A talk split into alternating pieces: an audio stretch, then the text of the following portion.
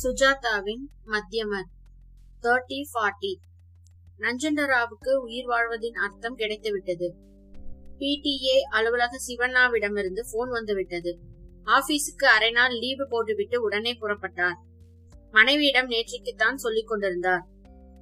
எனக்கு என்னவோ இந்த முறை கிடைத்துவிடும் போல இருக்கிறது கோதாவரி.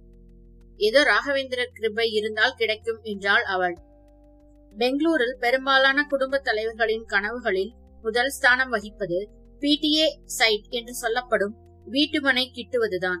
நகரத்தை மைசூர் பாகு போல் கூறு போட்டுவிட்டு வீட்டு வசதி வாரியம் ஆயிரக்கணக்கான மனைகளை ஒதுக்கீடு செய்தாலும் நகர மக்களின் மனையாசையை திருப்தி செய்ய இயலவில்லை.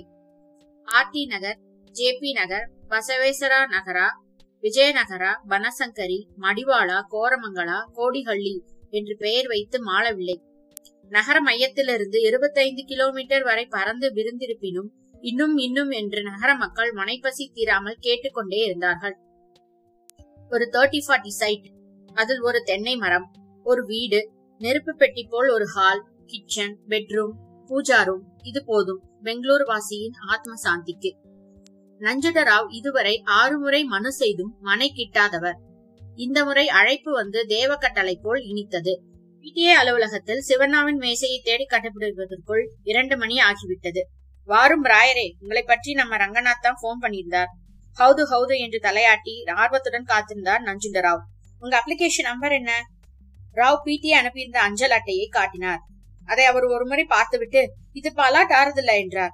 பின்னே எதற்கு அழைத்தீர்கள் என்று என்றார் நஞ்சுண்டராவ் ஏமாற்றத்துடன். ஒரு கார்னர் சைட் பிஎஸ்கே தேர்ட் ஸ்டேஜ்ல இருக்கு வேணுமா? எத்தனை? என்ன ஒரு அறுபதாயிரம் தான்? தேர்ட்டி ஃபார்ட்டி அறுபதாயிரமா? அந்த ஏரியாவுல சைட் என்ன விலை தெரியுமா? ரெண்டு லட்சம். நல்ல ஷகரான இடம். முதல்ல சைட்டை பாருங்க. அலாட்மெண்ட் என் பேர்ல வருமா? அதெல்லாம் பாத்துக்கலாம் ஆக்ஷன் சைட்னு இப்ப மாற்றாவிட்டாலும் டாக்குமெண்ட்ஸ் எல்லாம் உங்ககிட்ட கொடுத்து போஸ்ட் டேட் பண்ணி டிரான்ஸ்பர் டாக்குமெண்ட்ஸ்ல கையெழுத்து போட்டு அவர் இந்த பக்கம் அந்த பக்கம் பார்த்து சொன்னார். பார்ட்டி பம்பாயில செட்டில் ஆயிடுறாங்க. கல்யாண அவசரமா விக்கிறாங்க. இல்லைன்னா அறுபதாயிரத்துக்கு ஒப்புத்துக்க மாட்டார். முதல்ல சைட்ட பாருங்க. கிருஷ்ணப்பா இவரோட போய் காட்டுப்பா. பிடிச்சிருந்தா காதும் காதும் வச்சாப்ல காரியத்தை முடிக்கலாம். பக்கா தானே சுவாமி நான் பிடிஏ ஆள். ரங்கநாத் சொன்னாரே என்று உங்களுக்கு உதவி பண்ண போகிறேன். இப்ப நீங்க இல்லன்னா எட்டு பேர் காத்திருக்காங்க முழு தொகையோட. நஞ்சுண்டராவ் இதோ இப்பவே போறேன் என்றார். சைட்டை பார்த்து பிடிச்சிருந்தால் ரெண்டு நாளில் பணம் கொடுக்க வேண்டி வரும். டாக்குமெண்ட்ஸை வாங்கிட்டு பணம் கொடுத்தால் போதும். கிருஷ்ணப்பா சர்வே பிடிஏ நம்பர் எல்லாம் சரியா பார்த்து வச்சுடு. அண்ணாவை கொண்டு காட்டு என்றார். செலக்ட் ஆனால் கிருஷ்ணப்பாவுக்கு காஃபிக்கு ஏதாவது கொடுங்கள் சந்தோஷப்படுவான். அனுமந்த் நகர் வனசங்கரி முதல் ஸ்டேஜ் தாண்டி ஒரு கோடியில் இருந்தது அந்த பிரதேசம். இங்கொன்றும் அங்கொன்றும் வீடுகள் முளைத்திருந்தன. அதில் சர்வே நம்பர் சைட் நம்பர் எல்லாம் குழப்பமாகத்தான் இருந்தன. பொட்டல்காடா இருக்கும் போல என்றால் மனைவி. எல்லா காலனியும் ஆரம்பத்துல அப்படித்தான் இருக்கும். ஒரு பர்லாங் நடந்தால் மெயின் ரோடு கடை கண்ணி. ஸ்கூலு போஸ்ட் ஆபீஸ் எல்லாம் இருக்கிறது என்றார் கிருஷ்ணப்பா. ஒரு வாரத்தில் இந்த ஏரியாவில் ஒரு தேட்டர் ஒரு ஜூனியர் காலேஜ் எல்லாம் வருகிறது. பஸ் ரூட் நாற்பத்தி மூணு பத்து நிமிஷத்துக்கு ஒரு பஸ் போகிறது.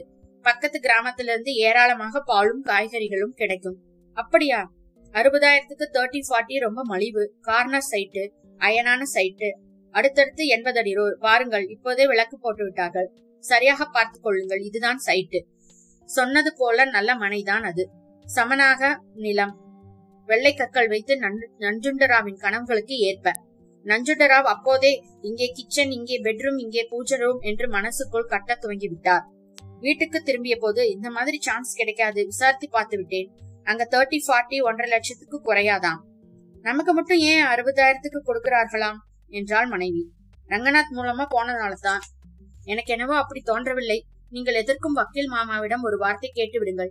வில்லங்கம் ஏதாவது இருக்க போகிறது. ராத்திரி வக்கீலை பார்த்தபோது டாக்குமெண்ட்ஸ் வாங்கி கொண்டு ஒரு பிராமிசரி நோட்டு அறுபதாயிரத்துக்கு பக்கா ரசீது போஸ்ட் டேட் பண்ணிய டிரான்ஸ்பர் டாக்குமெண்ட்ஸ் அது கூட வேண்டாம் பத்திரம் நம் கையில் வந்தா போதும் என்றார். பெங்களூரில் இது சகஜம். நானே கூட இப்படித்தான் சைட் வாங்கினேன் என்றார் வக்கீல் சோமப்பா. ஆனால் அறுபதாயிரத்துக்கு முப்பது நாற்பதா? அதுவும் பனசங்கரியில் நம்ப முடியவில்லை என்றார். எதற்கும் பணம் கொடுத்தவுடன் நாலு நாலு பாறை கம்பம் நட்டு முள்வேலி போட்டுவிடு. இல்லாவிடில் குடிசை இடிசை போட்டிருந்ததா மனையில்?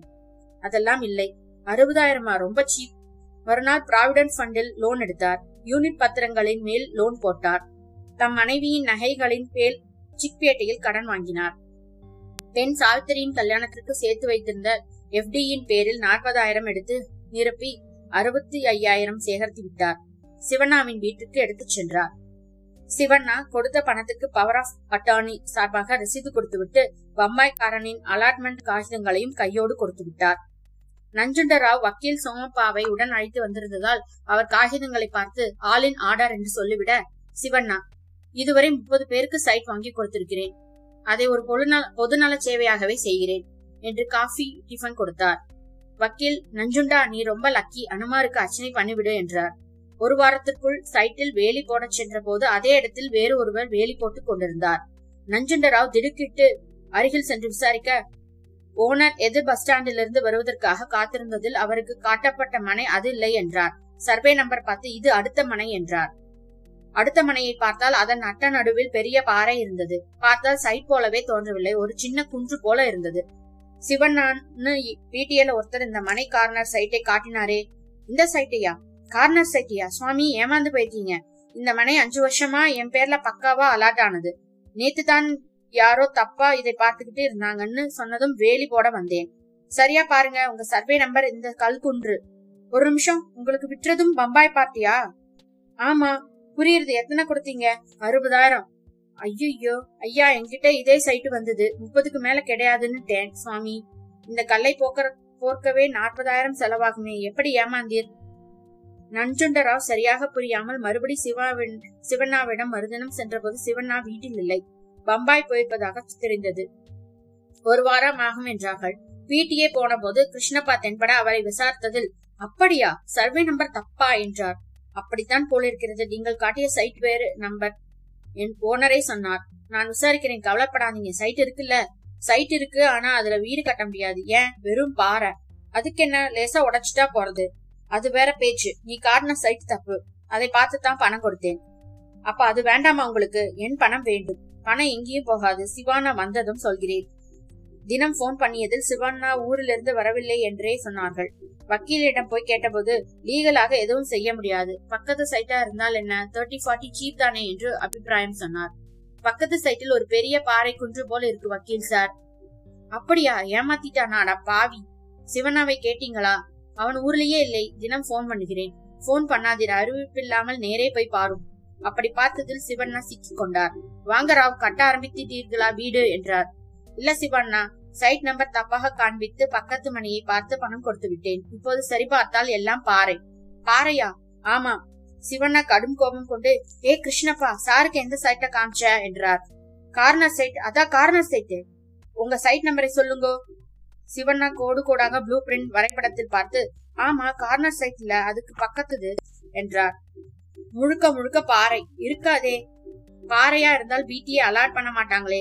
நீங்கள் எதுக்கும் திங்கட்கிழமை வாங்க. நான் இன்னைக்கு சாயங்காலம் போய் பார்த்துட்டு வரேன் இல்ல சிவான் நான் பணத்தை திருப்பி கொடுத்துங்க என் லைஃப் சேவிங் எல்லாத்தையும் தீர்த்துட்டேன். எனக்கு மேல சங்கடம் இருக்கிறது. ஏற்கனவே பல ரெவென்யூ சைட்டுகளில் ஏமாந்திருக்கேன். பணத்தை கொடுத்துருங்க என்று ரஞ்சுண்டராவ் கெஞ்ச அதுக்கு என்ன பம்பாய் பார்ட்டிக்கு ட்ரங்க் கால் பேசிட்டேன் பத்து நாள்ல டிராஃப்ட் அனுப்பிச்சிடுறாங்க. நீங்க போங்க பத்திரத்தை கொண்டு வாங்க. பத்து நாட்கள் ஆயின. சிவண்ணாவை மேசையிலேயே காணோம். செக்ஷன் மாற்றி இருப்பதாக சொன்னார்கள். அங்கே போனால் அது விதான் சௌதாவில் இருந்தது. பிடிஏ சேர்மனை பார்த்து சீட்டு அனுப்பி பார்த்தார். நஞ்சுண்டராவ் அப்பாயின்மெண்ட் கிடைக்கவில்லை.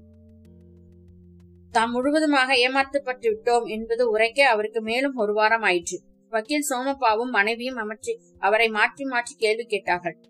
சரியா பார்க்காம இந்த பாறையை வாங்குவீர்களா எப்போதும் இவர் இப்படித்தான். எத்தனை இந்த மாதிரி ஏமாந்து போயிருக்கோம். கணக்கு இல்ல. ரெவென்யூ சைட்லயே எத்தனை பணம் விட்டாச்சு? நஞ்சுண்டா அவன் மேல லீகலா கை வைக்க முடியாது. வாங்கிட்ட பணத்துக்கு ரசீது கொடுத்திருக்கான். டாக்குமெண்ட் கொடுத்திருக்கான். சர்வே நம்பர் தப்பா காட்டினதுக்கு எந்த அச்சாட்சியும் இல்ல. ஹீ இஸ் கிளீன் அதுல எதுவுமே காட்டவே முடியாதா? என்றாள் கோதாவரி. சோமப்பா சிரிப்பை அடக்கி ஹனுமர் கோயில் தான் உச்சியில கட்டலாம். அத்தனையும் பாற என்றார். மௌனமாக கேட்டுக்கொண்டிருந்த நஞ்சுண்டராவின் சுவாச மூக்கு துடித்து பெரிதாக மூச்சு விட முகம் சிவந்து கை நடங்க அந்த சிவண்ணாவ சிவண்ணாவ ஒன்னும் பண்ண முடியாது என்றார் வக்கீல். முடியும் முடியும் என்று முகத்தை வைத்துக் கொண்டு ஒரு மாதிரி பார்த்து கோபத்தால் உதடுகள் துடிக்க முடியும் என்றார் தீர்மானமாக. கோதாவரி கவலையோடு போனா போறது வாங்கோ என்னவோ பகவான் சோதனை என்றார். அப்படியே ஒரு கடப்பாறையை எடுத்து அந்த சிவண்ணா வீட்டுக்கு போய் அப்படியே அவன் மண்டையை பிளந்துடணும் எதுக்கும் நான் பப்ளிக் கிரீவன்ஸ் லிட்டி செக்ஷன் மாதிரி போடலாமான்னு பாக்குறேன். இல்ல ஒரு லெட்டர்ஸ் டு தி எடிட்டராவது எழுதுவோம். பாறையா இருந்தாலும் சைட்டுன்னு ஒண்ணு இருக்கே சமாதானமாய் சொன்னார் வக்கீல். ராத்திரி ஏழு மணிக்கு வக்கீல் போன் வந்தது. மாமா கோதாவரி பேசுறேன். சீக்கிரம் வாங்கோ. என்னாச்சு? சாயங்காலம் சொன்னாரே அது போல கடப்பாறையை எடுத்துட்டு சிவனா வீட்டுக்கு கிளம்பி போயிருக்கார். எனக்கு ரொம்ப பதச்சமா இருக்கிறது. மத்தியானத்திலிருந்தே சரியில்லை. அவர் ஒரு வாரமாகவே தனக்குள்ளேயே பேசிக் கொண்டிருக்கிறார். எனக்கு என்னவோ விபரீதமா போ புத்தி போறது. சீக்கிரம் வாங்கோ. வக்கீல் காரை எடுத்துக்கொண்டு உடனே சென்றார். சிவனா வீடு எங்க தெரியுமா? அவருக்கும் என்றார் கோதாவரியிடம். பணம் கொடுக்கும் போது போயிருக்கிறாரே அட்ரஸ் தெரியுமா? தெரி எனக்கே தெரியாதே. ஐயோ ராகவேந்திரா இது என்ன சோதனை? பணம் போனால் போகிறது. உயிருக்கு ஆபத்தாக அல்லவா போய்விட்டது? ஏதாவது ஒண்ணு கிடக்க ஒண்ணு செய்து விட்டால் பெருசாக கடப்பாறையை வாங்கி வந்தார். எதுக்குன்னு கேட்கறதுக்குள்ள ஆட்டோவில் புறப்பட்டு போய்விட்டார். போய் எத்தனை மணி இருக்கும்? என்றார் வக்கீல். எட்டு மணி ஆச்சே. ஈஸ்வரா பரமேஸ்வரா சோமப்பா டைரக்டரியில் ஒரு பிடி அதிகாரியை தேடி அவரிடமிருந்து சிவண்ணாவின் விலாசம் கிடைக்குமா என்று கேட்பதற்குள் கோதாவரி பயத்தில் அழ ஆரம்பித்தாள். வதாமன்றாம்பல தான் கிளம்பினார். அதோ வராரே. நஞ்சுண்டராவ் நஞ்சுண்டராவ் கையில் கடப்பாறையுடன் கிழிந்த சட்டையுடன் ஆட்டோவில் வந்து இறங்க நஞ்சுண்டா என்ன இது பைத்தியக்கார வேலையெல்லாம்? ஐயோ ஏன் இப்படி மெல்ல மெல்ல பாக்குறீங்க? என்ன பண்ணீங்க? நஞ்சுண்டா எங்க போன? சொல்லு. சிவண்ணாவை கோபத்துல என்ன செஞ்ச? சொல்லு. அங்கதான் போயிருந்தேன் என்றார் நஞ்சுண்டராவ். சிவண்ணா வீட்டுக்கா? இல்ல. என் மனைக்கு. என் சொந்த தேர்ட்டி ஃபார்ட்டி சைட்டுக்கு எதுக்கு? அந்த பாறையை கடப்பாறையால தட்டி பார்த்தேன். கொஞ்சம் கொஞ்சமா உடைச்சிடலாம். நாளையிலிருந்து நீயும் வா கோதாவரி ஒத்தாசிக்கு. ரெண்டு பேருமா சேர்ந்து உடைச்சிடலாம்.